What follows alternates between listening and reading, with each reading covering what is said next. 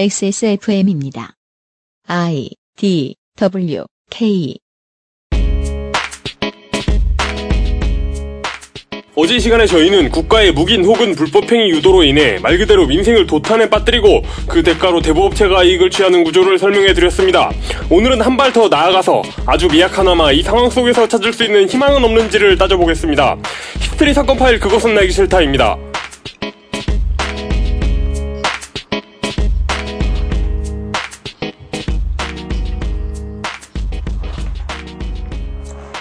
전 세계에 계신 청취자 여러분, 하루 안녕하셨습니까? 네. 이용의 발음에 의하면 히스테리 사건 파일 그것은 알기 싫다입니다.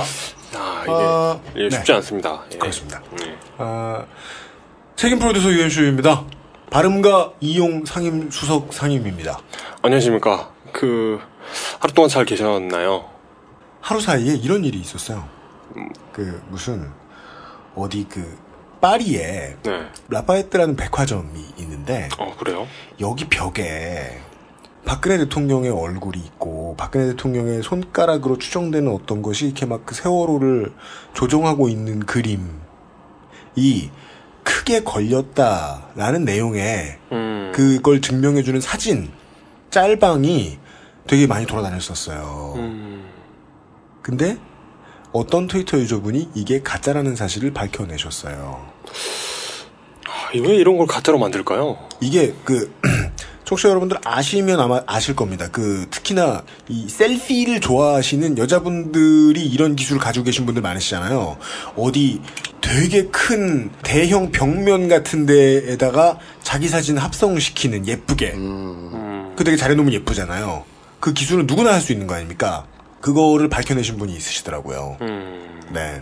만드신 분들도 뭐 화가 나셔서 그렇게 하셨을 텐데, 반칙은 쓰기 시작하면 저쪽도 잘 쓰는 게 문제인데요.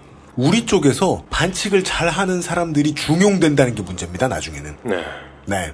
이것도 역시 석학 레이니걸 이준행 선생이 리트윗 하셨길래 저도 알았는데, 음. 네. 근데 그걸 합성해 놓고 네. 그렇게 공을 들여서 합성을 해 놓고 합성이다라고 표시를 하거나 어떻게 합성인 지를 알게끔 네. 합성을 했으면 그것만으로 충분히 전달하고자 하는 바는 물론이거니와 근데 그걸 지금까지 할 수도 있었을 텐데 그걸 진짜 인 양 포장한 게 에러라는 거 아니에요 지금? 네, 그걸 뿌려버리죠. 그거 바보지. 음. 그거 합성이라고 알리거나 티를 내도 충분히 그 훌륭한 거예요. 지금 이 목소리를 내신 분은, 어, 유, 유두왕. 어제 리플킹. 어, 제에 이어 에, 헐벗고 계신 사무실이 덥다면서. 어제도 오늘도 지금 해가 지는 저희들이 지금 방향이 해를, 해를 지금 잘 보는 방향이라 저녁 때 해질 때 그 비슷한 시간에 에, 햇빛이 쫙 들어오는 한강가에서 녹음을 하고 있습니다. 아, 그래서 오늘도 헐벗은 채로 아, 니플을 자랑하고 계신 네. 어, 니플러 마플러는 들어갔어도 니플러는 마사오 기동 취재반장께서 지금 어, 겨드랑이 겨들겨들 하시며 앉아 계십니다. 네. 주말의 히스테리 사건 파일 그것은 알기 싫다는 에브리온 TV 다 따져봐도 결론은 아로니아진 왕초보의 무한실내 컴스테이션에서 도와주고 있습니다. XSFM입니다. 안녕하세요. 숨기는 게 없는 조립 PC 업체 컴스테이션의 이경식입니다. 저희 매장에는 말하는 법을 안 배웠나 싶을 정도로 과묵한 조용한 형제들이 일을 하고 있습니다. 조용한 형제들은 언제나 조용해서 호객도 못하고 조용히 일만 합니다. 처음에는 불만이었지만 정직하게 장사하고자 마음먹은 뒤로부터는 이 형제들이 우리 회사의 최고의 자산입니다. 용산 선인상가 21동 1층 130호 컴스테이션에 들르시면 말없이 될 때까지 수리만 하는 조용한 형제들의 서비스를 만나보실 수 있습니다. 컴스테이션은 조용한 형제들과 함께합니다. 오늘도 저희들 녹음 기준으로 어제 올라온 에, 트윗 하나만 보고 가겠습니다. 전에도 한번 소개되신 적이 있는 아, 네이에게 님이 이거 재미있네요. 실시간 검색어 기사에는 어김없이 같은 단어가 반복되네요. 하하. 기사 보는 눈이 조금은 좋아진 것 같네요. 맞습니다. 우리가 이 기레기 박멸계의 석학을 모셨더니 네. 어, 청취자분들에게 레이니걸 이준행 선생. 뭐 걸그룹이야? 아니요. 거봐요. 궁금해진다니까. 그래서 마사오 같은 수준인 게 지금 좋다는 거예요. 아이고. 근데 내 수준이 어때서? 현재 자신의 옷차림을 한번. 보이는 라디오. 아니요, 막상 헐벗은 건 마사오님인데 예. 진짜로 헐벗은 건 나와 이용의 마음이 되었어요. 그러니까 그거 있잖아. 베니레인이 하는 말. 왜 항상 부끄러움은 정상인의 몫인가? 이거 미스테리죠.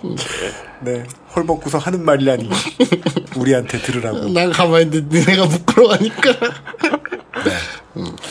더워요. 마치 네, 덥, 덥긴 덥죠. 네. 선사 시대를 다루는 아, 히스토리 채널의 프로그램을 보고 있는 듯 한 기분으로 저와 이용은 오늘 이 시간을 진행을 해 보겠습니다.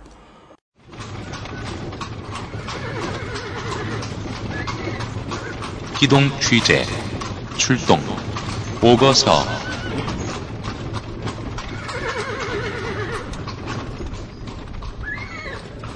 말씀드린 대로 언론 생태계의 석학을 만나서 아, 좋은 정보를 얻었으니까 이번에는 아, 돈 빌리기의 석학을 만나서 음.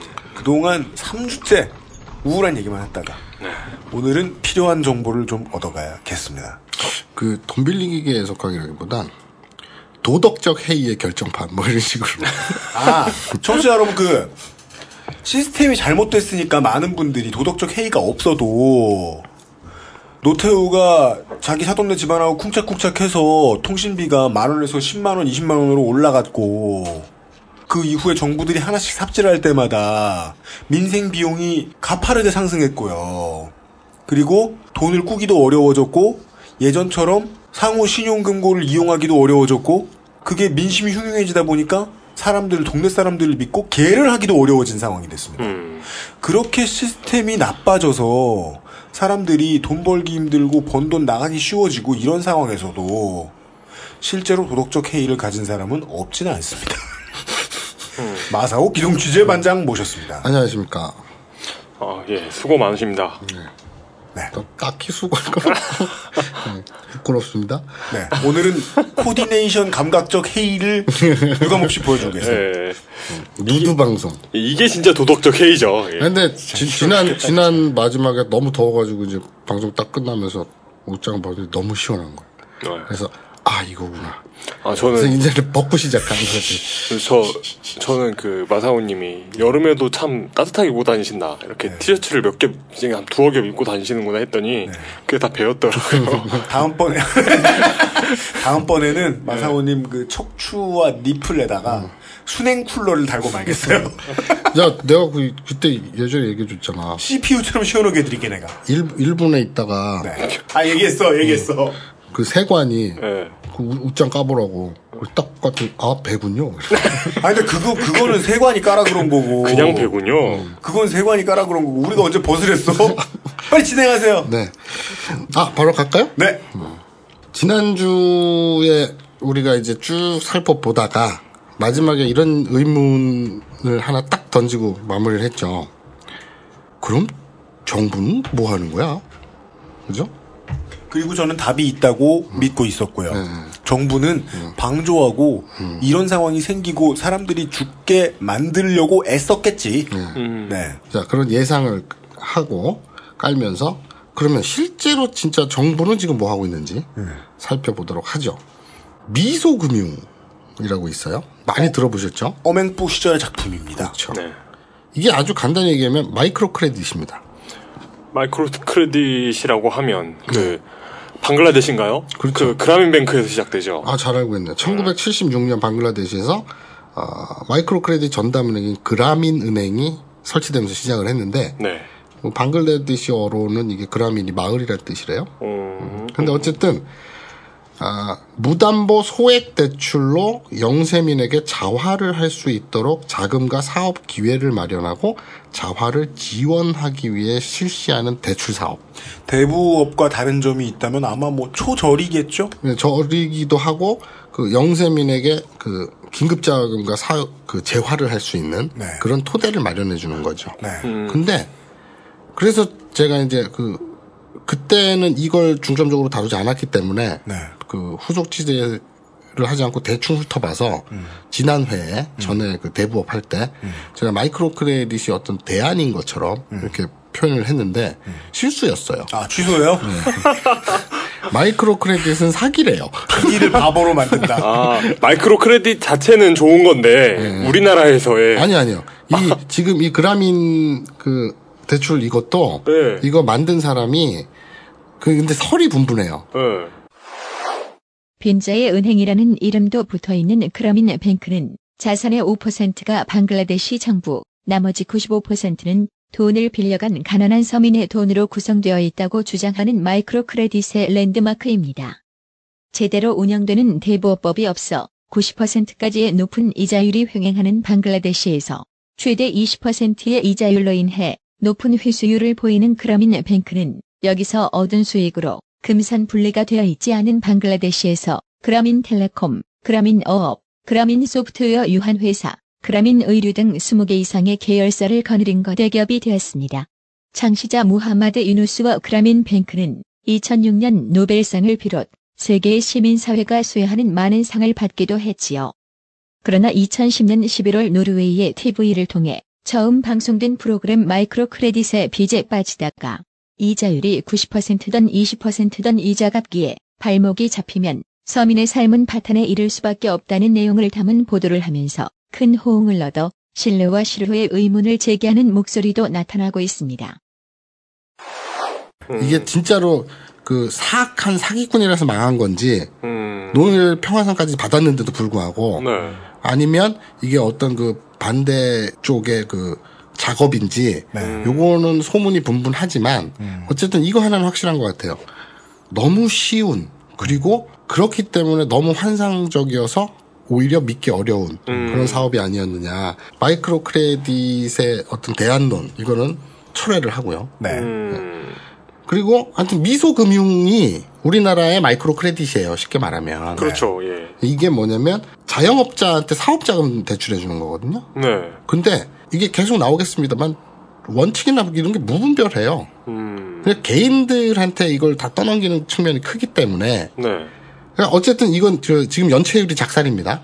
미소금융은. 연체율 쩐다. 어, 그러니까 이제 뭐 일단 실패라고 도장을 찍을 수 있겠죠. 예. 어, 시스템 디자인이 엉성했을 것이다. 쭉쭉 가면 이제 입이 쩍쩍 계속 벌어질 텐데 햇살론.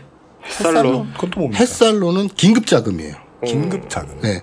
그러니까 실업을 했다든지 어, 아프다든지 아. 가그 생활 자금이 갑자기 필요할 때 그뭐 구청 단위에서도 그런 비슷한 거 네. 하더라고요. 예. 아주 간단한 얘기로 복지로 해결해야 될 것을 개인 빚으로 해결하라는 얘기예요. 이걸 국가에서 솔루션이랍시고 제시한 겁니다. 그러면서 이름은 햇살론. 긴급 자금. 내가 실업을 했어. 그런데 먹고는 살아야 될 거 아니에요. 당장 쌀 살 돈이 없어. 그러니까 실업급여도 있고 뭐도 있고 뭐도 있잖아요. 근데 네. 그좀그 틈새라는 게 있잖아요. 그 그렇죠. 사각지대. 예. 이럴 때는 복지의 손길이 있어야 될 거 아니에요. 음. 그런데 그거를 어쨌든 이건 그냥 지원해 주는 게 아니에요. 개인 빚이란 말이에요. 그죠. 나중에 갚아야 되는 거란 말이에요. 자, 또 하나 있습니다. 바꿔드림론. 갖고 드리고. 그거는 뭐 저리 대출로 갈아타게 해주는 겁니까? 그렇죠. 전환 대출. 근데 재밌어요. 고금리에서 저금리로 갈아타게 해주잖아요. 네. 예. 이게 성실하게 이자 6개월 이상 납부한 사람이 가능해요. 그러니까 어차피 고금리 쓰면서 빚을 못 갚아서 그 쓰는 건데 고금리를 쓰던 애들을 저금리로 쓸 때 자격 요건이 6개월 이상 이자를 성실히 납부한. 왜 이런 일이 벌어지냐면 이건 바꿔드림론이라서 되게 혜택이 있을 것 같잖아요. 얼핏 생각하면. 네. 그런데 정말 응급한 이머전시 네. 긴급한 때가 아니라 네. 그냥 일반적인 사람들 아니에요. 이게 왜 그러냐면 이것을 하는 것이 쉽게 얘기하면 민간이기 때문에 그래요. 음. 정부가 만들어줬지만 아, 정부가 만들어줬는데 민간이다. 그러니까 요 뒤에 이 말씀을 들으면 이해가 될 겁니다. 신용회복위원회. 그 무, 무슨 위원회예요? 신용회복위원회. 그러니까 이제 그러니까 자기들의 회- 신용을 회복하겠다는 거예요. 아니, 그러니까 사람들의 신용을 네. 회복, 그러니까 파산 지경에 이른 사람, 네. 벼랑 끝에 몰린 사람을 고리를 저리로 갈아타게 해줘서 회생시키겠다 이거 아니에요. 네. 그러니까 너무 고리대금 때문에 허리가 휘는 사람들 네. 저리로 바꿔 타게 해서 되게 뜻이 좋아 보이잖아요. 그죠. 얘들이- 좋아, 좋아 보이는데요. 근데 얘들이 국가기관이 아니거든요. 음. 은행협회가 출자해서 만든 단체예요. 네. 자, 은행에서 대출을 해줬어요. 네. 예? 왜 해줬냐? 그 하도 가계대출이 문제이고 하라고 그러니까 정부에서 하라고 이, 이 씨, 이렇게 했어요. 은행기들이 모였어요. 야 어떡할래? 정부가 저렇게 지랄하는데 뭐 해주지 뭐. 그럼 어차피 저리로 해줘봤자 대출 아니에요. 그죠. 은행에서 쌓여있는 돈인데 저- 저리든 고리든 대출이죠. 대출은 대출 아니에요. 네. 그리고 지네가 평소에 대출 금리를 예를 들어서 10% 받아 먹었다고 칩시다. 그런데 이 경우에만 특별히 5% 받아라는 게 아니잖아요. 그러면요. 고리 대, 대부업, 러시앤 캐시 같은 데서 34.6%를 받던 것을 은행에서 평소 10% 받던 걸 똑같이 10%로 전화해 준다는 거예요. 근데 리스크가 있으니까 11%에서 12%좀 더 받게 더 해줘요. 받겠다. 한 14%. 받아요. 믿지지 않잖아요. 은행 입장에서 그래서- 고리 대출이 가능하네요. 그래서 아니 그럼 뭐 똑같은 대출이든 평소대로 하든 거기서 좀 더 받든 어쨌든 네, 네. 고만고만하게 해요. 그래놓고 지들이 생각할 거 아니에요. 뛰면 어떡하지? 걱정되잖아요. 리스크가 짊어지는 거 아닙니까? 네. 네. 그래놓고서는 만들어온 게 은행들이 출자해서 은행협회에서 만든 게 신용회복위원회예요. 그래서 여기서조차 연체를 하면 얘들이 하는 짓은 채권 추심이에요. 음. 똑같아요. 다를 게 없네요. 돈을 대부업체에다가 갚아주고 그 빚이 절이라는 명목하에 은행에 와서 또 대출 장사가 이루어지고 그러면 그 채권은 소멸되느냐? 얘들이 합법적으로 채권 추심해요. 신용회복위원회에서 하는 짓이 전화해서 빚독촉하는 거예요. 그 이, 이런 비슷한 그림이 어느 업계에 있냐면 핸드폰 업계에 있는 것 같아요. 어떻게요? 그러니까 저쪽 통신사에 지금 고객들이 지금 한 달에 뭐 10만 원씩 빨리고 있어. 우리한테 오면 할인해 줄게 하면서 통신사를 갈아타게 하는 음, 음, 음. 그죠. 근데 그게 같나? 뭐 비슷해 보이는데요. 이 얘기는 계속 달라지지가 않는 게 국가가 뭔가를 추진합니다.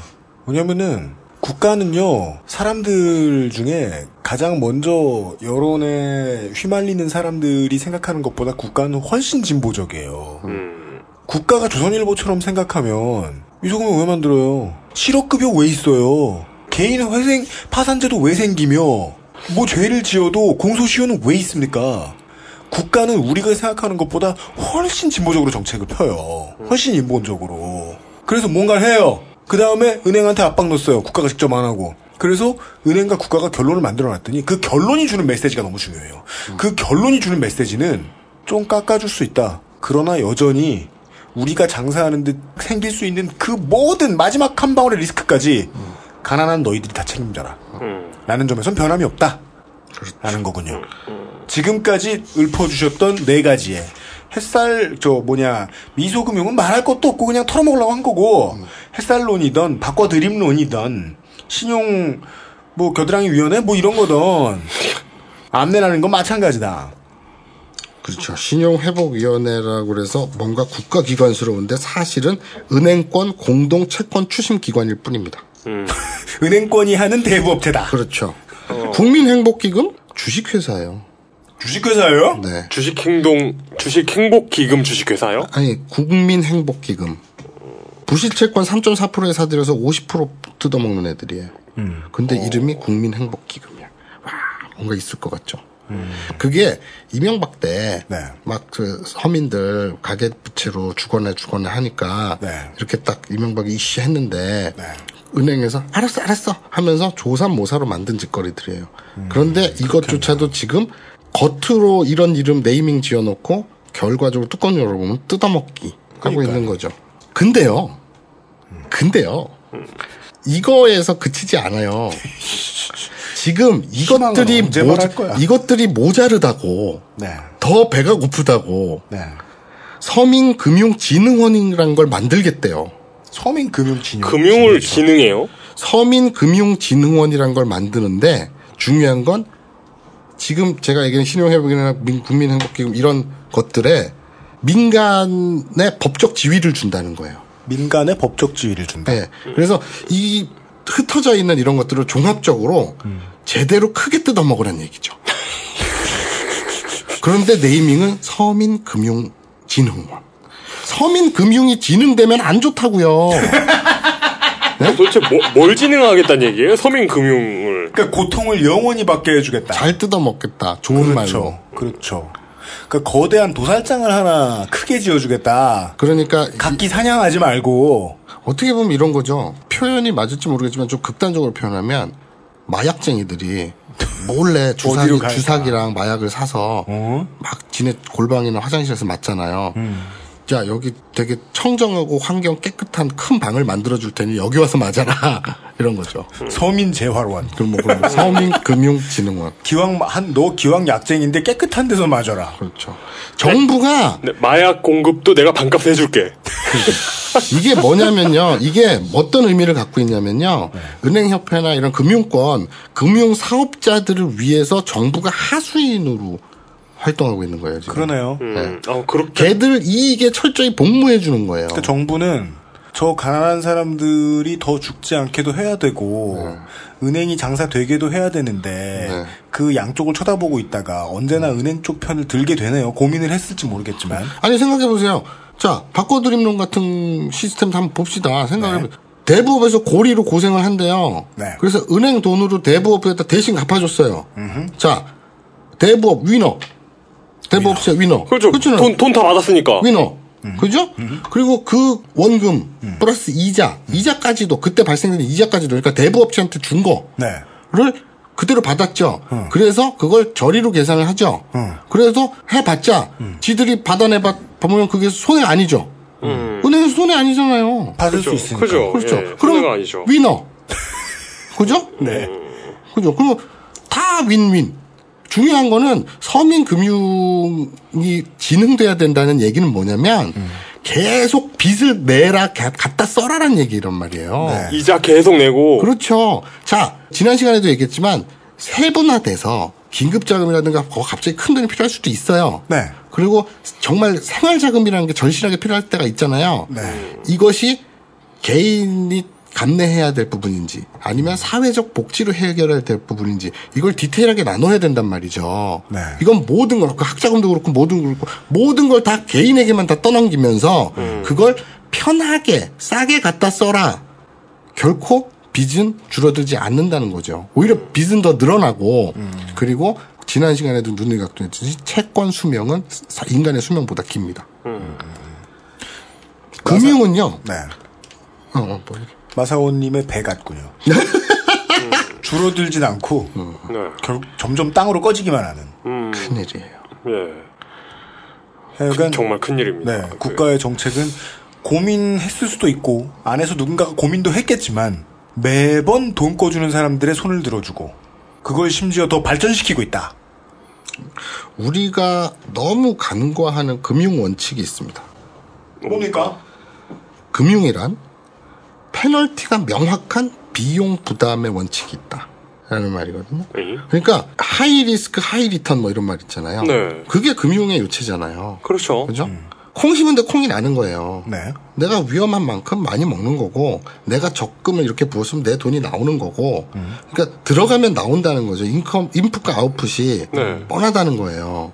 근데 이게 모든 걸 개인적 책임으로 몰아가 버리면 그 고금리 돈을 막 그 저 버는 놈들은 따로 있고 거기에다가 쪽쪽 빨리는 것들은 따로 있고 이거는 분리를 해서 칼로 탁 자르듯이 분리를 해서 야 이건 복지 이건 사회적 연대로 해결해야 돼. 음, 야 이건 개인 그건 네 도덕적 해이가 맞아. 그건 네가 책임져. 어, 너 파산하든지. 야 대출 이걸 얘 뭘 보고 이렇게 막 대출해 줬는데 네가 엿 먹어야지. 어? 너 이거 떼이는 거 맞아. 이렇게 아주 간명하게 탁탁탁 자르는 뭐가 있어야 되는데 네. 이거는 그냥 돈이 없으세요? 빚 갖다 쓰세요. 사기업도 광고를 때리고 국가 정책도 그렇게 계속 밀어가지고 이 다 같이 죽자는 얘기거든요 지금. 그렇죠. 예. 아, 네, 알겠습니다. 근데요, 이- 네. 제가 얘기하고 싶은 건 뭐냐면 이게 너무 만연해 있다는 거예요, 이 시각이. 그러니까 충격적인 사실. 작년에 가계부채가 지금 문제니까 국회에서 가계부채 청문회를 했어요. 네. 그 통합진보당의 김재현 의원이요. 네. 서민들에게 쉽게 대출해주는 서민 대출은행 만들자고 주장했어요. 이게 뭐 무슨 얘기냐면 국회의원들 수를 줄이자라는 안철수 의원의 그 예전 주장처럼 아, 황당한 얘기거든요. 음. 이 시스템에 대한 이해가 좀 결여되어 있는 것은 아닌가. 그렇죠. 예. 아닌가가 아니라 결여되어 있네. 있네. 예. 생활 자금을 대출을 해서 조달해야 되는 사람에게 필요한 것이 쉬운 대출인지 그렇죠. 아니면 아니면 아까 얘기했듯이 사회적 연대로 해결해야 될 부분과 음. 개인 책임으로 해야 될 부분이 명확하게 나누고 그 합리적으로 음. 운영돼야 될 시스템이 정착돼야 되는 게 우선인지 그러게요. 그냥 서민 대 그러니까 대출은 그냥 빚이에요. 서민들에게 쉽게 대출해주는 서민들에게 쉽게 빚내라고 해주는 지금 이때까지 국가 정책과 뭐가 다르냐고요. 근데 김재현 의원은 설마 선의가 없겠습니까? 통진당인데 그럼에도 불구하고 이 발상이 우리 전체가 지금 김재현 의원뿐만 아니라 이건 그냥 같이 죽자는 얘기거든요. 국회의원실이 연구가 부족한 건 좀 안타깝다. 그렇죠. 네. 대출을 유도하는 게 좋은 게 아니라요. 네. 저축을 유도해야 돼요. 어, 예. 아, 너무 당연한 원칙이네요. 근데 우리는 지금 저축, 그러니까 대출을 자꾸 유도하고 그게 좋은 줄 알아요. 음. 서민자만 앞에 붙으면 다 좋은 게 아니잖아요. 이 비슷한 사례가 또 있는데, 네. 이거는 그, 우리가 어느 정도로 이런 잘못된 규정과 시각에 쩌들어 있는지 극명하게 나타내는 부분인데요. 장애인 있죠. 네. 장애인이 보험 가입 있잖아요. 네. 일반 사보험, 민간보험에 가입하기가 어렵습니다. 어, 그렇죠. 예, 예. 그렇죠? 네. 장애인 민간보험 가입을 쉽게 해주는 법안을 발의한다고 해요. 음. 복지를 해결해야지. 사보험은 내가 내는 돈인데 음. 이건 장애인은 우리 사회 비용으로 해결을 해야지. 그럴 생각은 없고 장애인의 주머니를 그저 시장에 이건 들고 장애인 개인한테 떠넘기는 거예요. 아 그런 거다. 이건- 그냥 보험회사 좋으라고 만들어 놓는 거다. 그렇죠. 이거는 이거는 둘 중에 하나죠. 아, 둘, 둘, 둘 중에 하나, 이거 뭐라고 표현해야 둘 다겠죠. 자, 개인에게 떠넘기는 거다. 둘째, 그 지금 보험 그, 그 사기업만 좋아지는 거다.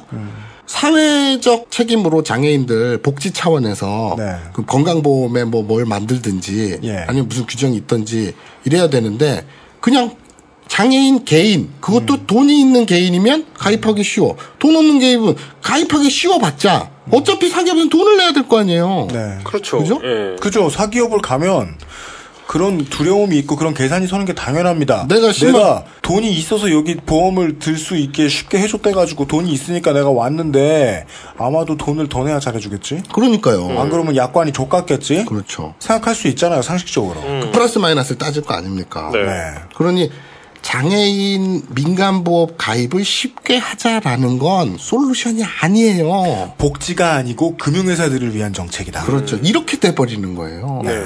이게 바로 서민 대출을 쉽게 해주는 대출은행을 만들자 하고 똑같은 거예요. 우리는 크게 착각하고 있다고요. 음. 저는 지금 이 근본적 시각이 바뀌어야 된다는 얘기를 하고 있는 거예요. 발상의 전환. 근데 그게 전환이 아니지. 원래 그래야 되는 거지. 저도 이게 근데 우리는 굉장히 왜곡된 생각에 지금 갇혀 있는 거라고요. 비유가 틀릴 가능성이 높다고 생각하는데 용감하게 던져볼게요. 박관 양반이 그런 얘기를 해주는 걸 보고 깜짝 놀랐어요. 시각의 전환이 확 생겼어요. 우리가 반전세 살거든요 지금. 월세 내야 돼요.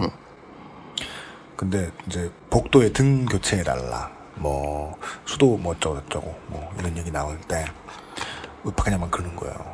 아니 우리가 돈 내고 들어와 사는 거니까 우리가 손님인데 왜큰 소리를 못 치냐. 전 그런 개념을 한 번도 생각을 못 해봤거든요. 존나 소시민. 그게 맞더라고. 근데, 고객인데 고객. 근데 우리나라는 가능한 한 저 장사하는 사람들을 장사하는 사람들을 위해서 국민을 호갱으로 만들어주는 시스템. 그렇죠. 우리 그 저번에 그 자- 자동차 그 얘기했을 때, 그 얼마 전에 트윗 보니까 또 올라왔더만 버스에 받쳐가지고 갈비뼈 세 개 부러지고 차 옆이 완전 뭉개졌는데 네. 에어백 센서가 일곱 개가 하나도 안 터졌대요. 그래가지고 원인 규명 해달라고 현대차한테 현기차한테 얘기했더니 무슨 영화 미라 같아요. 절대 봉인이 안 풀려. 수천 년간. 그랬더니 센서를 다 비켜가면서 했다고. 그래서 이게 말이 되냐 언론에 알리겠다. 그랬더니 아뭐 알려라. 그래가지고 트윗 RT 부탁합니다 이랬더라고. 야 무슨 이모탭과 안악수나문을 깨우는 것보다 힘들어요. 근데 에어백 터지기가. 근데 뭐야, 그런 뭐야, 거는 이게. 그게 사람의 목숨, 국민의 목숨이고 이게 길거리를 돌아다니잖아요. 지네 집구석을 돌아다니는 게 아니라 네. 무슨 청, 그 청- 로봇 청소기. 로봇 청소기 같으면 상관 그런가 보다 하겠어. 자기 집을 돌아다니까. 근데 길거리 돌아다니면 불특정 다수가 위험할 수 있는데. 네. 근데 이거를 그 국가에서 안전성 시험이라든가 이렇게 문제가 되면 나서야 될 거 아니에요. 아 국가의 방조의 문제. 근데 이 안전관리공단 그때 그 리콜 그거 하는 사이트 제가 소개해 드렸잖아요. 네. 그러면서 거기서 이제 지네가 직접 가서 일일이 하진 못하고 그 항의 들어오는 거 그거 건이 많이 들어오면 가서 조사한다 그랬잖아요. 네. 전수조사 못하니까 이런 국가에서 나서야 될 것 그리고 나서도 될 것이 아니구나 반드시 나서야 될 것. 나서야 할 것. 네, 이런 거를 그냥 민간에 맡겨버리니까 이지랄이 나는 거거든요. 대출도 지금 은행협회에서 자기네 고- 은행 기관들이 자체적으로 알아서 채권 추심 기관을 신용회복위원회라는 이쁘장한 말로 만들어 놓고 음. 그런 거가 왜 불합리한지는-커녕 아 그러면 좀 더 서민이 쉽게 접근할 수 있는 대출은행을 만드는 게 낫겠네. 아이고 장애인들이 사보험에 가입 못해? 그러면 이건 복지를 해결해야지가 아니라 아이고 그러면 장애인을 사보험에 가입하기 쉽도록 법을 바꿔야겠네. 왜 그렇게 항상 한 발자국을 못 벗어나는 거죠. 그 테두리에서. 쟤들이 쳐놓은 그 결계 안에서 왜 벗어나지 못하느냐는 거예요. 소위 진보정당 정치인이라는 사람들조차 이 시스템을 잘 만들어놨다는 반증일 수도 있죠. 그 결계가 대단한 거죠. 네. 아 그런 거 생각난다. 그 막 그 농업 개방 뭐 이런 거 하면서 FTA 체결하고 그러면은 일단 농, 농축산업 관세는 무조건 없어지잖아요. 그러니까 농축산에 종사하는 사람들은 그냥 좆대라. 그렇죠. 우리는 현대를 현대를 살려야 해. 뭐 이런 거잖아요. 근데 그런 상황이 되면 반대급부를 주잖아요. 관세를 없앤 대신 너네에게 이런 혜택을 줄게라고 하는 게 농어민 대출 뭐 계단 낮추기 뭐 이런 얘기 늘 나오거든요. 빚은 결코 없애지 않아요. 네. 그냥 빚을 쉽게 얻어가게 할 뿐이지. 네. 음, 갑자기 그런 생각이 드네요. 이 그, 그러니까 마약을 금지하는 게 아니라 아 아니구나 이게 뭐 어떻게 그 마약인데 더 쉽게 사- 아 됐어 이거 빼 더 순한 마약을 파는 거죠. 접근하기 쉽게 네. 검증되지 않은 범죄 조직의 마약을 사지 말고 우리가 제공하는 저렴한 고품질 마약을 사렴. 상호 저축 마약. 서민 조리 마약. 네. 햇살 약. 아, 햇살 뽕 뿅가게 해드림 그러니까 이 서민을 하- 향한 국가 복지 이거는 아예 손을 안 대고 근데 금융권에 빚내게 만들어서 개인 책임화 시키는 거. 그게 네. 지나치게 만연화됐다는 거. 우리 그 얘기 지금 한 50번쯤 한 것 같은데 희망은 언제 말이에요? 아, 지금 나와요, 그래서. 진짜요? 네. 그럼 어, 없는 것 같은데.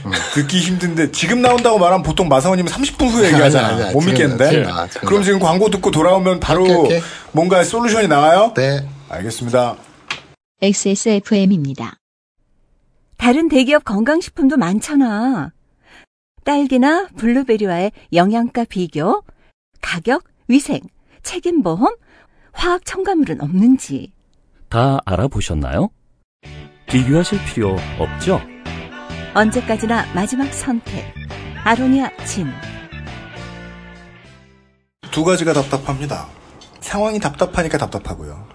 그 다음에 답답하니까 답답하다.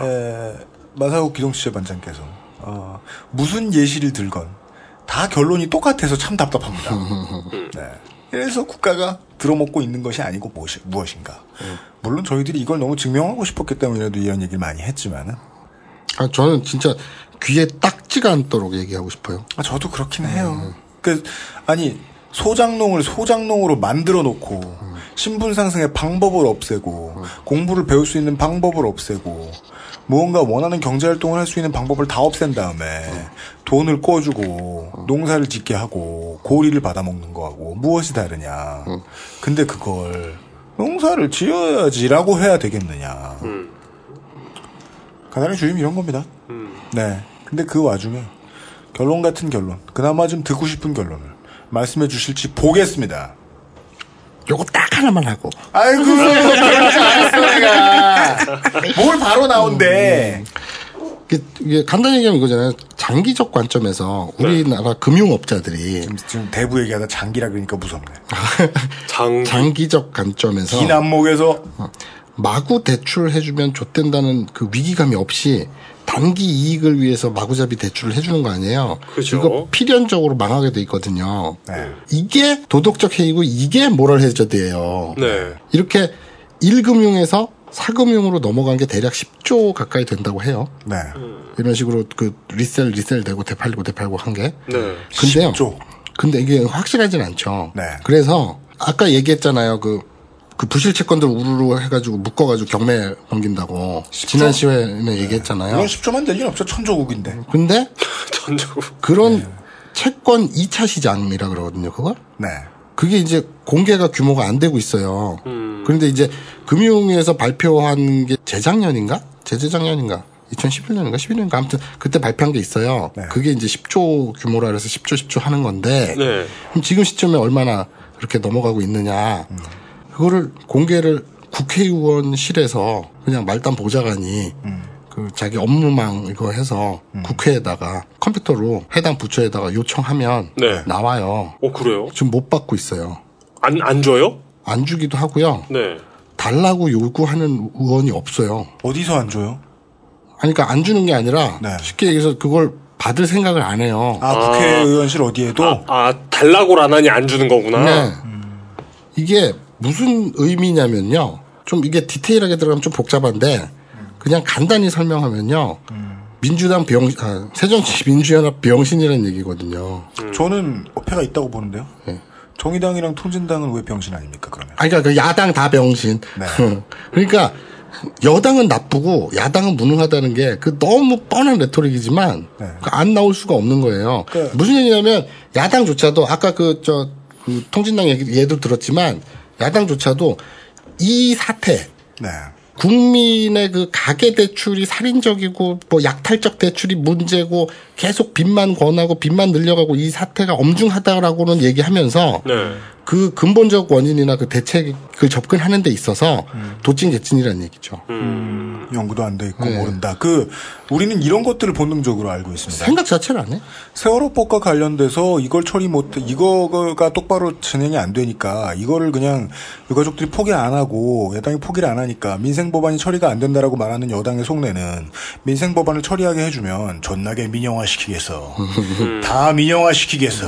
라는 생각을 가지고 있다는 걸 국민들은 모두 알고 그리고 그 반대급부로 그래서 뭐 어쩌다가 되게 기적적으로 세월호법을 뭐 수사권과 기소권을 다 가진 채로 어떻게 처리를 다 해서 네. 다시 국회에 들어가서 법안을 처리할 수 있게 되더라도 이런 약탈적인 대부업의 문제를 해결해 줄 정도로 공부가 잘 된 야당의 의원도 없는 것 같으니 국회가 열려서 제대로 돌아간다고 하더라도 이 문제는 해결될 기미가 보이지 않는다. 그렇죠.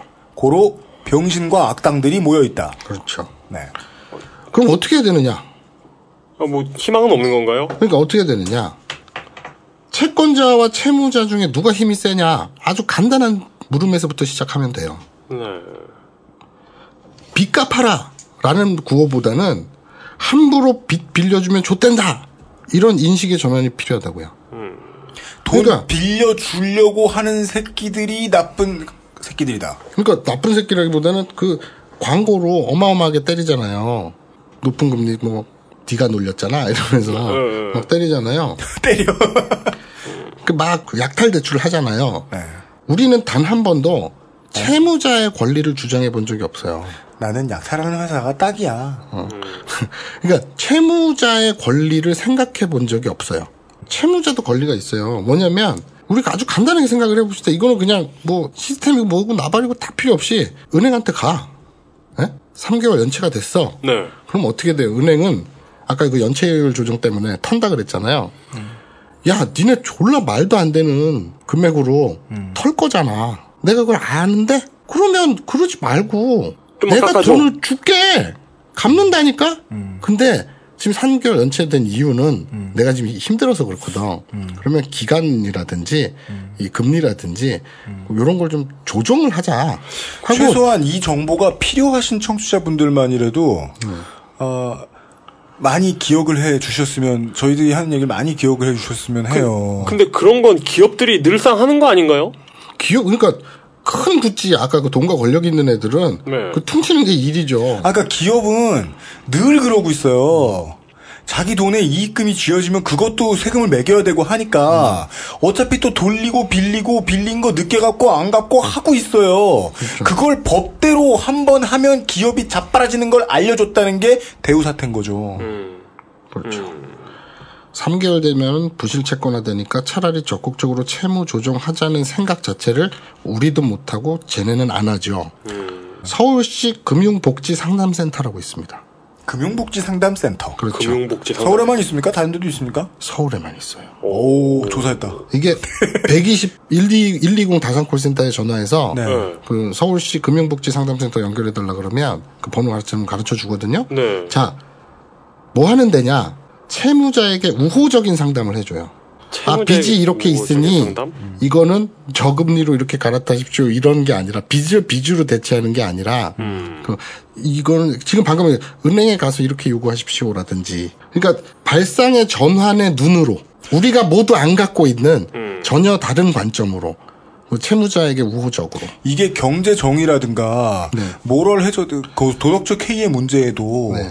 그걸로 걸고 넘어지고 싶어도 그것마저 아무 문제도 없는 게 네. 제일 금융권에 대출이 있는데 얘네들이 내 나 100만 원 꾼 걸 딱 만 원만 받고 추심업체에 팔 거면서 그렇죠. 그러면은 내가 다만 못해 몇 달을 기다려주면 다 갚을 것이고 그게 아니면 이제라도 야, 까줘. 아니면 그 만 원에 팔 거야. 내가 50만 원 줄게. 그럼 thank you 아니에요? 만 원에 팔 거 99만 원 낼게. 그렇죠.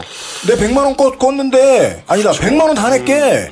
두 달만 기다려줘. 너네 1년 기다리다가 만 원에 팔아버리는 것보다 99만 원 수- 이득 보는 거 아니야 금융복지상담센터에서는 또 그 고금리나 이렇게 벼랑 끝에 물린 사람들 네. 파산 우리가 아까 그랬죠 법원도 그런 도덕적 해이 서민 개인의 도덕적 해이 시각에 경도돼 있어서 쉽게 안 해준다 그랬잖아요. 네. 그런 파산 등에도 도움을 줘요. 그러니까 뭐 엄한 법률사무소나 로펌에 가갖고서는 이상한 대출을 더 얹어받은 다음에 그걸로 파산을 하고 이렇게 탈법적으로 하지 않더라도 네. 지금 파산 같은 거에 도움을 주고요. 음. 그게 또 복, 필요한 복지 우리가 몰라서 못 쓰는 게 참 많거든요, 사실은. 그죠. 뭐 긴급생활자금이라든지 뭐 이런 것들이 있어요. 뭐 희망 플러스라든지 뭐 이런 것들이 있거든요. 그런 것들을 연결을 해줘요. 예. 음. 그러니까 정말 내가 힘들고 그런 사람들 분명히 많아요. 서울 시민 아니어도 전화할 수 있어요 그럼요. 아 진짜요? 네, 아, 그럼요. 전화는 가능해요? 네, 전화 상담 가능하죠. 우와 근데 운영을 서울시에서 하고 있고요. 어. 그 서울시와 제가 아까 그 처음 서, 그 지난 회에 예, 말씀드렸듯이 재윤경 대표, 에듀머니 네. 재윤경 대표, 그 사단법인 희망살림이라고 있어요. 희망살림 네, 거기에 상임이사인데 그분 이분이 비탄감 프로젝트를 하고 있거든요. 네. 근데 거기에서 이제 그 상담원도 양성, 교육해서 양성하고 좋다. 쉽게 얘기하면 서울시와 제휴를 해서 하는 거예요. 네. 아무래도 박원순 시장이 시민사회단체 출신이기 때문에 이런 것들에 대한 감이 빠른 거죠. 무슨 얘기인지 아는 거죠. 음. 이게 뭐 예를 들어서 아 이거 좀 나쁜 얘기인가? 네 추측이니까 음. 오세훈이나 이명박이 시장일 때 가가지고 이걸 들이밀었으면 받아줬을까 싶은데 너무 추측이네 그렇지? 어, 죄송합니다. 받아줬을 수도 있잖아 미소, 미소금융 하셨잖아요. 그래요. 그 빚을 빚으로 전환해 줬죠. 아니 제가, 제가 좋아하는 표현이 있죠 미소 지움 그리고 또 그 이게 뭐 뭘 또 상징하는 게 있냐면 지금 2차로 이런 상담센터를 또 하나 지역에 낼 예정이거든요. 서울에서요? 거기가 성남이에요. 성남시가요 근데 그 지자체가 할 일이 아니고 국회가 할 일인데 지자체 아, 왜 그러냐면 왜냐면 네. 아까 그 고금리 대부업 있잖아요. 네. 그거는 국가가 아니라 지자체에서 관리하잖아요. 아, 그래서? 아, 그랬, 그랬댔지. 대부업체 감- 관리 감독권이 지자체에 있거든요. 아, 제가 유도한 거예요 이런 답변을 그러니까 우리는 세 가지 결론을 얻을 수 있습니다. 네 금융과 복지는 구분돼야 돼요. 아까 말씀드렸다시피 금융이라는 건 그 페널티가 아주 명확한 비용 부담의 원칙이 있거든요. 네. 그러니까 아주 칼 같은 거예요. 산수란 말이에요, 산수. 그렇군요. 하나를 더하면 하나가 플러스 되고 네. 하나 그러니까 콩 심으면 콩이 나는 게 금융이란 말이죠. 음. 그런데 이 복지라는 걸 그렇게 플러스 마이너스 개념으로 접근할 수 있는 게 아니잖아요. 그렇죠. 그렇죠. 왜냐하면 이건 큰 틀에서 사회적 지속성을 생각해야 되잖아요. 네. 이거는 산수로 계산할 수 있는 게 아니죠. 그러니까 접근 자체가 달라야 되는 거예요. 그러니까 금융과 복지를 일단 구분하는 게 먼저다. 음. 게임제로 파편화를 해버리면 필연적으로 사회적 연대는 깨질 수밖에 없어요. 음, 그죠? 그러면 그렇죠. 예. 누가 좋아질까? 좋아지는 애들이 딱 정해져 있잖아요. 음. 파편화돼서 대출을 계속 받게 하는. 음. 그렇죠.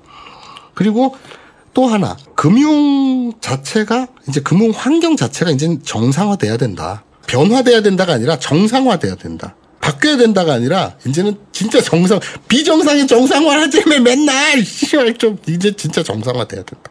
뭘 뜻하냐면, 제가 전에 몇 회인지 모르겠지만, 교통 딱지 한번 방송한 적 있잖아요. 아, 그랬죠. 네. 예. 그 범칙금? 그 범칙금 땡겨 쓰는 거. 그렇죠. 경찰청 긴급 관련 모임 해가지고 작성했다는 거. 네. 네. 그때 기억들 하시는지 모르겠지만 그 이전까지는 납부율이 90%대였는데 네. 마구잡이로 막, 막 끊어대다 보니까 납부율이 60%대로 떨어져 버렸잖아요. 네, 그렇다고 했죠. 그렇죠. 지금 연체율이 엄청나게 가파르게 상승하거든요. 이건 뭘 뜻하냐면 이 대출 가계 대출에서 네. 이건 이건 모럴 해저드의 확산이 아니고 그렇죠. 네. 그러니까 사람들이 갑자기 다들 도덕적으로 해이해져 가지고 아 씨발 돈 꿨지만 안 갚아 싫어 씨발 몰라 배째라 그래라는 게 가파르게 상승한다는 얘기가 아니라 그만큼 마구잡이로 뿌려댔다는 얘기죠. 그리고 지난해 그렇게 말씀드렸듯이 당신의 채권의 수명은 당신 수명보다 깁니다. 누군가는 계속 벌어먹고 있다는 거고요. 끝으로 이러면 이럴수록 책임 소재를 명확히 할 필요가 있어요.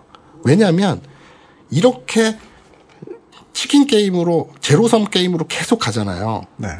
그 시스템이 나만 할수 있겠습니까? 분명히 종국엔 망합니다.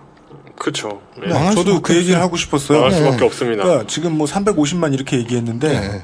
국민의 뭐 경제 인구로 따지면 경제 인구의 10%가 넘는 인원이 절벽 바깥으로 밀려나는 것을 그냥 바라만 보고 있는 사회는 비정한 사회일 수도 있지만 존나 아둔한 사회잖아요. 그렇죠, 그렇죠. 왜냐하면 그만큼 그 절벽은 나한테 가까워져 오고 있기 때문이죠. 그렇죠. 그렇습니다. 어느 순간 뒤로 갈지 앞으로 갈지 알 수도 없는 건데 그냥 무너져가는 건물에서 맨 위로 가려고 아비다툼하고 있는 정도밖엔 되지 않는다. 그것은 결코 현명하지 못하다. 그걸 비정한 사회라고 평가하는 시선보다는 아둔한 사회라고 평가하는 시선이 맞다는 거죠. 음. 그러니까 그래 머리가 있으면 생각을 해보라고 요 극소수 니들 금융당국이나 윗대가리들이 벌어 처먹는 거를 지켜주는 정부가 또 하수인 노릇을 하는 이런 사회가 과연 지속 가능성이 있겠느냐. 대다수가 점점 더 이렇게 그 절벽에 떨어지고 있는데 네. 그러면 이제 제로성 게임으로 가는 거 아니에요. 이랬을 때에를 대비해서 책임 소유제를 명확히 하자. 음. 왜? 우리는 그런 경험이 한 번 있거든. IMF 때 터지자마자 네. 조선일보가 차량 스티커 뿌렸어요. 뭐라고? 태극기 밑에다 다시 뛰자. 씨발 누구 때문에 쫓아갔는데 다시 뛰자라는 말에 들어있는 함축된 의미는 또 빌리자. 서민들 니들이 게으르고 일 안 해서 그러니까. 퍼져 있으니까 쉬, 쉬다 보니까 또 갚자. 샴페인 일찍 터트리고 이지랄 하다 보니까 샴페인을 일찍 터뜨렸다는 말도 진짜 웃기지. 그걸 서민들한테 하고 있을 소리야, 그게. 그러니까 샴페인을 서민이 터트린 적이 없거든. 아유. 그런데 허리띠를 졸라매고 다시 뛰재 여기에서 누구 책임인지는 증발돼 버렸다는 거죠. 음. 그걸 거기에 커다란 책임이 있는 조선일보가 지 입으로 얘기했다는 거예요. 음. 이걸 또 반복하지 말자는 얘기죠. 네. 책임 소재를 명확히 할 필요가 있다.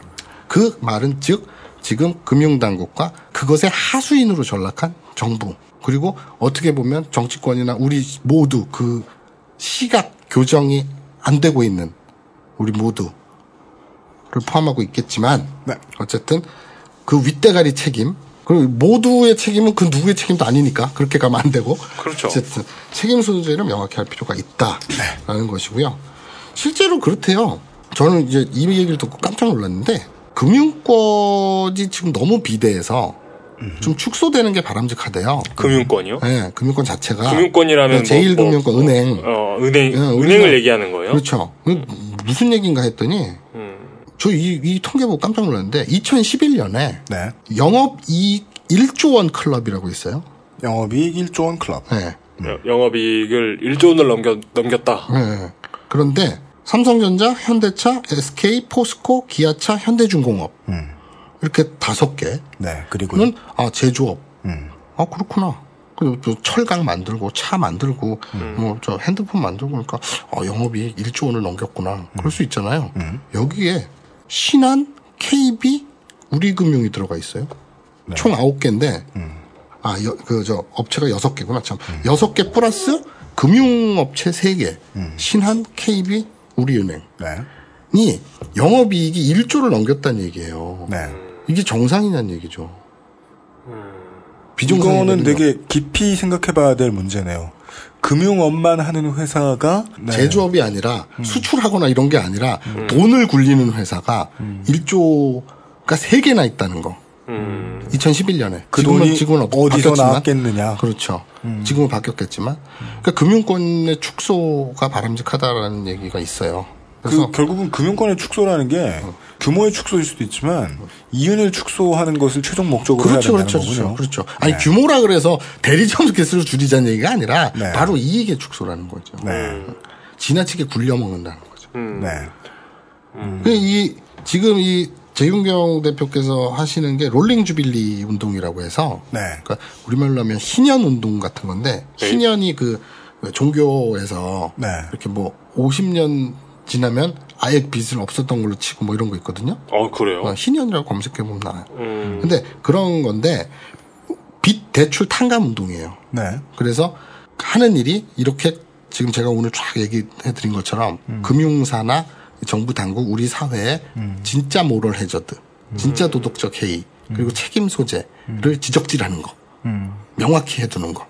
그런 교육과 그, 그런 관점의 퍼트림 그런 걸 하고 있고 과잉 대출된 빚 안 갚아도 된다.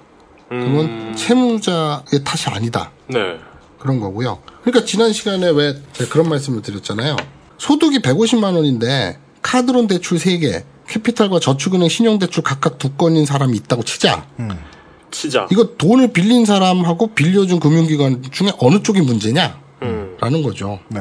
그건 답이 쉽죠. 그렇죠. 소득이 150만 원인데. 물론 네. 많은 분들이 네. 존나 얍삽하게 빌린 새끼 이렇게 생각하시는 분들이 아니, 있겠지만 아니 근데 150밖에 못 버는 놈이 돈은 뭐하러 빌려? 뭐 이렇게 얘기, 얘기하는 사람도 있을 수 있지만. 그런데 그 사람한테 그냥 그 사람 말 믿고 아이 사람이 참 건실하게 생겼네 눈썹이 짙고 헤어스타일이 단정한 걸 보니 참 사람이 건실해서 빚을 잘 갚겠군 하고 빌려준 게 아니잖아요. 뭐, 뭐, 뭐, 본디 돈을 빌리러 오면 눈빛이 비굴하기 마련이건만. 저 청년은 이러면서. 맑은 콧물이 흐르는데 네. 개인 정보 제공에 동의하면서까지 전문적 신용 평가를 할 수 있게 해줬잖아요.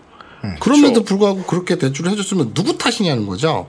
이런 시각, 이런 관점, 이런 것들이 그 널리 퍼뜨려지게 하는 것과 함께 그 다음에 서울시에서 17억 원. 아까 처음 얘기, 그 지난 시간에 얘기한 거 매입 채권 추심 업체 네. 한테서 샀어요. 17억 원어치의 오래된 채권을 사서 네. 기부받고 이래가지고 그걸 사가지고 17억 원어치를 불을 태웠습니다. 그런 퍼포먼스를 했거든요. 음. 그리고 성남시에서는 내일 아 17억 원어치를 사왔으니까 그거는 받던 말던 채권 출시업체가 사올 걸 우리가 사와서 그냥 태워버렸다. 그렇죠. 음. 아 그리고 진짜 노비문서 태우는 느낌이네요. 그리고 그러네요. 성남시에서는 26억 원어치의 네. 부실 채권을 매입해서 오늘 태울 겁니다. 토요일. 그렇죠. 그 뭐, 잠깐만, 이거 나가는 게 저녁이면은 했겠네요, 지금. 그렇죠. 음. 이게 이거는 일종의 퍼포먼스죠. 그러니까 알리려는 퍼포먼스인데 그 퍼포먼스의 의미밖에 없지만 근데 되게 재밌는 게요. 지영경 대표께서 이런 말씀하시더라고요. 어느 매입 채권 추심 업체에서 네. 와가지고 그러니까 그쪽 사람들 많이 만나갖고 이제 설득도 하고 그러잖아요. 그렇겠죠. 또그 금융권 사람들 만나서 야 이렇게 어 그냥 뭐 저 연체 채권을 이렇게 헐값이 넘기느니 차라리 채무조정하는 게 니네도 이익 아니냐 막 이렇게 설득하고 다니는데 어느 매입 채권 추심 업체에서 와가지고 야 우리 부실 채권 100억짜리 있는데 한 건이 100억이 아니라 100억 원 어치가 있는데 음. 그거 1억만 주면 넘기겠다. 헐. 우리한테 1억을 주면 100억 어치를 주겠다. 뭐 태우든지 말든 알아서 해라. 그런 deal도 들어왔대요. 음. 근데 1억이 없어서 아 1억은 없죠. 그러니까 이 서울시의 17억 원 성남에서 26억 원이 17억 원을 주고 17억 원어치 사온 게 아니잖아요. 네. 그러니까 그 대충 한 100분의 1 정도 주고 사왔겠죠. 그렇죠. 그럼 뭐 1,700억 원 주고 사 1,700억 원 어치를 17억 주고 산 걸 수도 있잖아요. 뭐 그렇죠. 그러니까 뭐 어쨌든 100억 원 어치를 줄 테니 1억을 다오. 음. 이랬대요. 그러니까 이걸 근데 안 하고 있잖아요. 네. 그 채무 조정이라는 거 음. 하면은 정말 서로가 행복할 텐데 안 하고 있잖아요. 왜안 하느냐? 그게 무너지는 게 두려운 거예요. 왜냐하면 자기, 자기들이 구축해왔던 시스템이 그렇죠. 버는 건 당장은 똑같을 수도 있는데 네. 리스크를 최종 소비자가 아니라 대부 업체 돈 빌려주는 곳이나 은행이 져버리게 되면 그렇죠. 우리 무섭다. 그렇죠. 근데 걔네들이 무서운 이유는 망할까봐도 있지만 네. 이윤 1조 못 찍을까봐. 은행에서요 채무 조정 해주는 게 진짜 어느 조찐따가 아닌 이상 어떤 병신이 아닌 이상 들어보면 알잖아요. 정말 아둔한 사람이 아닌 이상 정말 그릇된 사람이 아니- 어, 그렇죠. 네. 그러니까 알잖아. 그 채무 조정 해주는 게 훨씬 이익이잖아요. 왜 안 해주느냐? 얘한테 해주잖아요. 너도 나도 달려올까봐 음. 그런 거예요. 그러니까 이 손에 쥐고 있는 이 황금알은 절대 못 놓겠다는 거죠. 음. 그러면 이걸 해결할 수 있는 방법은 많은 사람들이 관점을 이동하고 관점에 눈을 새로운 관점에 눈을 떠서 요구를 하고 그 요구가 정치권을 두드리고 그래서 정부가 제대로 된 정상화된 시스템으로 가야 되는데 그 과정이 무척 지난할 것이라는 거죠. 결국 은행이 탐욕스러워지면서 지금 쥐고서 벌벌 떨고 있는 상체를 일으킬 때 마사오님 팔처럼 떨고 있는 그 황금알이 우리 눈으로 보기에는 최하위층을 위한 복지네요. 그렇죠. 그렇군요. 우리에겐 복지가 국민에겐 복지가 쟤네들한테는 영업이익이군요. 그렇죠. 둘 중에 하나는 반드시 가져야 하는 거네요. 그렇죠. 근데 우리나라에는 은행에 있네요, 그게. 국민한테 안 있고. 네. 아, 일단은 청취자분들께 죄송스럽습니다. 아니죠.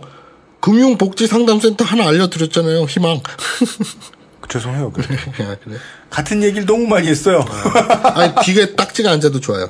왜냐하면 이게 뭐- 그 희망, 희망 얘기는 끝난 건가요, 지금? 희망 얘기 한 5분에서 5분. 그, 아, 근데, 그래도 그 얘기는 전달을 해 드리고 싶어요. 여전히 이견은 많이 있을 수 있습니다. 하지만 저희의 스탠스는 이렇습니다. 대출은 그들의 말대로 대출 상품입니다. 우리는 그 대출 상품을 사는 겁니다. 네. 왜냐하면 실제로 돈을 버는 건 정상적으로 돈이 갚아지면 은행이고 대부업체이기 때문이지요. 그지요? 정상적으로 안 갚아줘도 네. 그렇게 리스크가 높고 네, 담보도 한국 얘기 없- 하려 그랬어요. 네. 예. 근데 이걸 2%도 아니고 10%도 아니고 20%도 아니고 1%에 몇 년 만에 다른 추심업체한테 팔아 넘길 수 있다는 건 그걸 포기해도 좋을 만큼의 영업이익을 남기고 있다는 반증이기도 하고 그 정도의 영업이익을 남겼다면 그 돈은 죄다 대출한 사람들 주머니에서 나왔습니다. 그렇죠. 예. 즉 팔고 있는 업체가 큰 소리를 너무 많이 치고 있다는 뜻이지요. 우리나라 국민들은 정말 착하다. 얼마나 돈을 잘 갚으면 이런 생각도 할 수 있어요. 아, 그리고 생각해 보면, 그 뭐, 부실 대출, 대기업에 부실 대출 해주는 거. 네. 이- 그, 그러니까 이- 그 은행이 서민들 등쳐가지고 대기업들 배불려주고 있는 거예요. 네. 그돈 빼가지고 돈 빼돌리고 있는 거잖아요. 대기업으로. 그렇죠. 그런데 걔들은 그 이익을 예. 급여나 이런 걸로 재분배하지 않고 그렇죠. 그 예비금으로 잉여금으로 잉여- 쌓아고 예. 놓고 있는 거고요. 그게 계속 가다 보면 종국엔 망하겠죠. 근데 그걸 아까 UMC 표현대로 아둔하게 바라보고 있는 거. 한 가지 더 죄송스러운 것은 저희들이 아, 했던 이야기들이 너무 많이 나왔고 그동안 했던 이야기들로 퍼즐을 짜맞추면 오늘의 이야기가 나오기 때문에 죄송스럽습니다. 아 그런가? 색인을 드리죠. 일단 86AB회에서 이와 비슷한 얘기들은 다 드리긴 드렸고 물론 역사와 개가를 알려드렸지만 그리고 67회를 확인을 하시면은요. 네. 개인의 신용정보나 정보 같은 것을 다루는 곳이 공기업이 아니고 공사도 아니고 공공기관은 더더욱 아니라는 사실을 물뚝심성님이 짚어주셨고요. 비영- 이야기를 하면서 비영리 뭐였지? 그렇대요. 그리고 에, 비영리 사단법인. 아까 마사오님이 이야기해 주시던 그 것은 NTBS도 그렇잖아. 음, 예. 아까 마사오님이 이야기해 주시던 도로에서 딱지 많이 끊기 시작해서 사람들이 그 벌금을 내지 못하고 즉결로 넘어가거나 연체를 하게 되는 경우가 늘어났다라는 이야기를 말씀드렸던 게 56회였습니다. 그때도 비슷한 힌트를 드린 겁니다. 정말로 낼 현금이 없어서 못 내기 시작했다라는 건 국가도 알고서 징수하기 시작했다는 겁니다. 나한테 만만한 건 국민밖에 없어. 라는 태도를 가지고 있다는 걸 56회 때 설명을 해드렸다는 거죠. 왜냐하면 기업은 못 건드리거든. 기업 전기세 1%는 못 올려도 너네들 주머니에 있는 6만 원이나 3만 원은 계속 가져갈 거야. 음. 그게 기업 전기세 1%거든.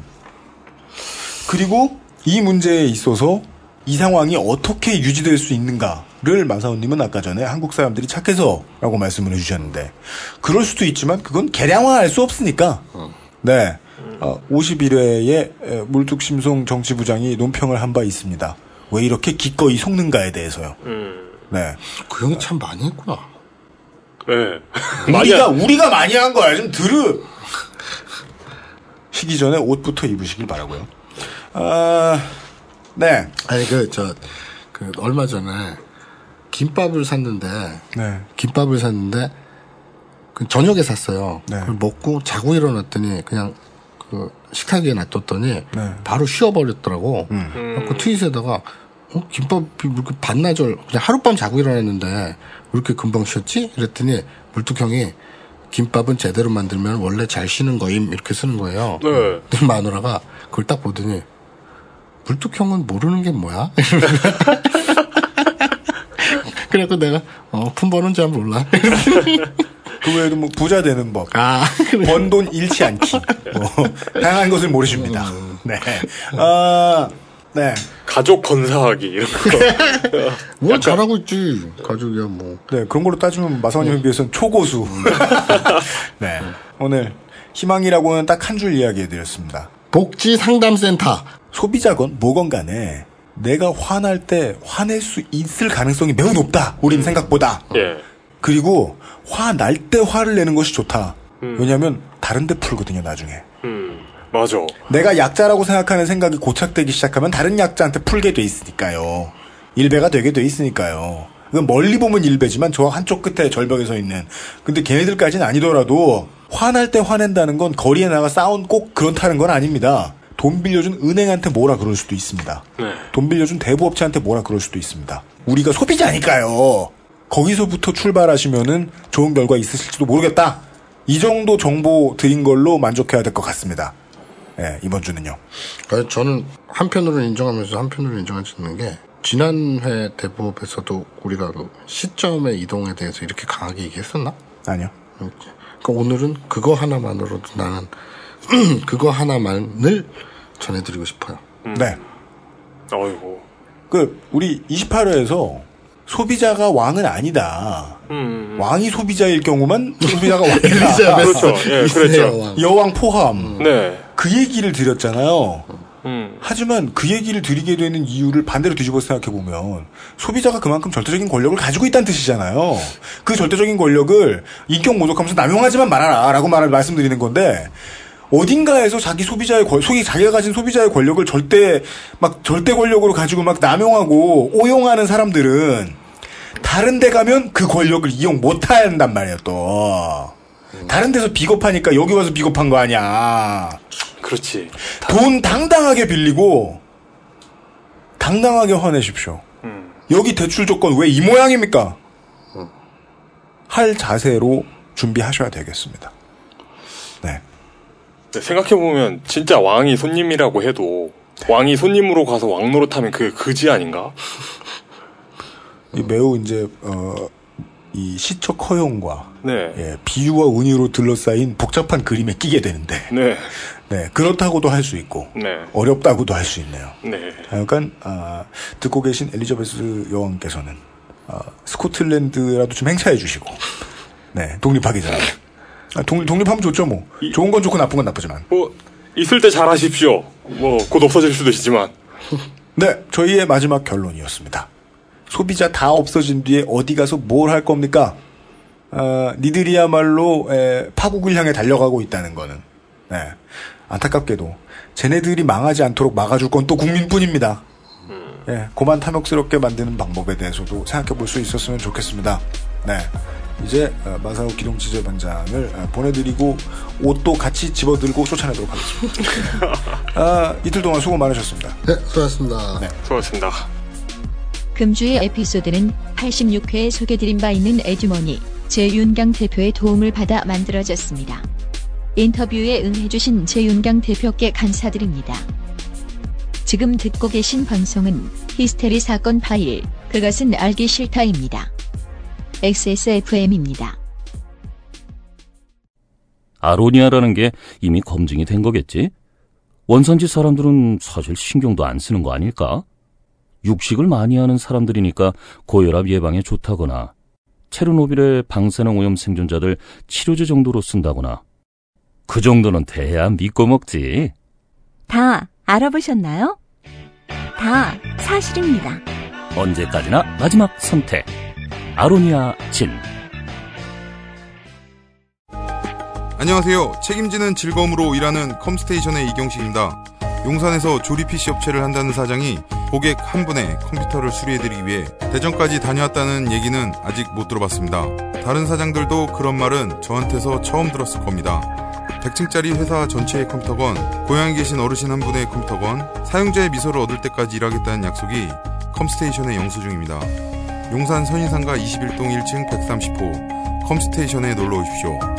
컴스테이션은 조용한 형제들과 함께합니다. 아마 91, 2, 3회 사이에 아, 90회부터였나요? DCDC 작가님의 SF 위에 SF DCDC 작가님의 이 신간을 받아보실 분들이 다음 주 초면은 다 아마 책을 받아보셨을 겁니다. 음. 네. 예. 어, 트윗을 계속해서 잘 남겨주시고 어, 어렵지 않습니다. 예. 네. 그리고요, 우리 저 어제 시간에 네, 마사오 반장께서 춘심회비와 이런 춘심회비 사장과 춘심회비 부자와 춘심회비 만석군과 음. 이런저런 얘기를 한 얘기 해주셨잖아요. 어, 한국 참 각박하다. 아 그건 뭐 모르지 않아요. 알겠어요. 네. 저도 지금 저 집 이사 와서 좀 더 시내로 옮겼잖아요. 어. 은평구가 너무 그리워요. 음. 인심이 다르긴 달라요. 물론 몇 사람 만나보고 하는 거니까 제가 고정관념을 가지고 들어갔을 수도 있고 네. 나쁠 수는 있어요. 근데 음, 근데 예, 개인적으로 예전- 예전- 나는 그런 어. 직관이 네. 네. 되게 그 맞는 거라고 봐요. 저는 직관은 언제나 나에게 거짓말을 한다고 생각을 하거든요. 아 그래? 그건 마치 그, 그 사람들이 그 촉 좋다고 말하는 사람들이 만난 지 10분 만에 혈액형 맞추는 거하고 비슷한 원리라고 해야 될까? 네. 그, 아, 근데 저는 UMC네 동네 가보고, 혹시 이렇게 그 동네에 살면은 밤중에, 음. 밤중에 거울 보다가 문득 내 코가 마음에 안 들거나 이럴 때 진짜 편리하겠더라. 걸어 나가서 고치고. 예, 걸어나가서 이렇게 사- 네. 상담 받고 들어오고, 이러기 진짜 쉽겠더라. 여기는 되게 그 외구의 침략을 효과적으로 막을 수 있는 곳이에요. 왜요? 어딜 가나 에, 곽재우 장군이 있어요. 여기서 한 여자분을 봤어요. 네. 얼굴이 이렇게 생겼어. 네. 30m 지나가서 또 봤는데 그분이 옷을 갈아입고 또 있어. 어이구, 이런. 심지어는 키가 커지거나 작아져 있어. 네. 분갑술까지. 이야, 네. 어, 홍위 장군들이 넘쳐나는. 네. 네. 애국 애족의 압구정에서. 아, 아, 저, 저희 사무실은 압구정이 아니고요. 마포입니다. 예. 네. 약간 방송 와서 그런 걸 배우게 된 것 같아요. 아, 민심이 흉흉할 땐 다 이유가 있는데 그 이유를 알려면 되게 많은 분야들을 뒤져야 되는구나 싶더라고요. 음, 이게 그 사회 전체의 스트레스라고 해야 되나? 이런 게 분명히 있습니다. 그런 스트레스가 누적되고 있는 게 있는데, 네. 어, 거기에 정말 많은 것들이 영향을 주고 있는 것 같아요. 네모반에서도 보면 음. 소수의 욕심만 채워주는 시스템이 고착화돼 있으면 다들 스트레스 받아 있잖아요. 아, 그쵸. 심지어는 욕심을 채운 새끼들이 스트레스가 제일 심해요. 내가 이걸 뺏길까봐. 음, 저 새끼들이 다 내 적으로 보이고 네. 마치 전경들 처음에 저 중대장들이 수업해 주듯이 저 앞에 서 있는 저 저 집회하러 오신 분들이 왜 적인지를 계속 뇌에 각인시켜 주잖아요. 네. 그런 것처럼 스스로 학습이 되는 거예요. 내 그릇을 뺏어 먹으려고 하는 새끼들. 다 먹은 놈들이 그것 때문에 제일 스트레스 받을 거예요. 음, 그래서 어떤 행복이나 부나 복지가 한쪽으로 편중돼 있으면 모두가 불행할 수밖에 없는 것 같아요. 음. 네. 아, 그런 이야기. 마사오 기동시제 반장님도 불행하실 거예요. 모든 지방이 다 자기 배에 모여 있으니까. 상도동의 지방이란 지방은 어, 그 근데 지금 혹시 그 밖에 나가가지고 전화 받고 오신 거 아니에요? 맞아요. 우도술 그렇게 다 벗으시. 복도 갔다 왔어? 화장실. 신고할 거야? 아 화장실. 화장실. 어, 난또 아우 깜짝아. 야, 나도 저 양심, 아, 양심이 없, 그 필요 없구나. 나도 양식이 있는 사람인데. 그 정도 양심은 있지. 뭔가 경양식 같은 소리를 들으면서 추석 그 다음 주에 히스테리 사건 파일 그것은 알기 싫다. 아무런 얘기를 돌림 노래처럼 5분에 한 절씩 계속 들려드림. 네. 히스테리 사건 파일 그것은 알기 싫다. 마치도록 하겠습니다. 다음 주에는요. 네. 에, IT와 관련된 공포, 시사 공포. 아, 그 알싫만 다룰 수 있는 애프터 뉴스죠? 뭐, 뭐, 뭡니까? 왜, 왜 저한테는 얘기 안 해준 거죠? 아, 에 대한 얘기를 할 거예요. 아. 어, 그, 어우, 정말 그, TV에서 이런 거 나오면 정말 돌려버리고 싶겠더라. 공개하지는 못하겠습니다. 아, 무, 무서, 무서운 얘기네요. 네. 어, 뭐, 남의 나라 얘기다 하고 생각하시면 참 재밌습니다. 그 트로피코란 게임이 있습니다. 그 게임 얘기라고 생각하시고. 네. 예. 다음 주에는 IT 시사 이야기와, 어, 웨스테로스 시사 이야기로, 아, 좋네. 아, 웨스테로스 역사 이야기로 네. 다시 찾아뵙겠습니다. 그, 그거 좋네요. IT로 암울한 현실을 일깨워준 뒤에 또 다른 세계로 외유를 보내주는. 그렇습니다. 병 주고 약 주는. 그렇습니다. 좋네요. 당근과 채찍 전략. 네. 근데 그때 얘기했던 그, 얘기를 할까 말까? 얘기? 얘기가 희철이 재밌긴 해. 희철이 많이 하게 되네. 아, 근데 그거 진짜 변호사만 먼저 구합시다. 얘기가 재밌긴 해. 유현씨 책임 프로듀서와 어, 이용 수석 상임 수석이었습니다. XSFM입니다. I D W K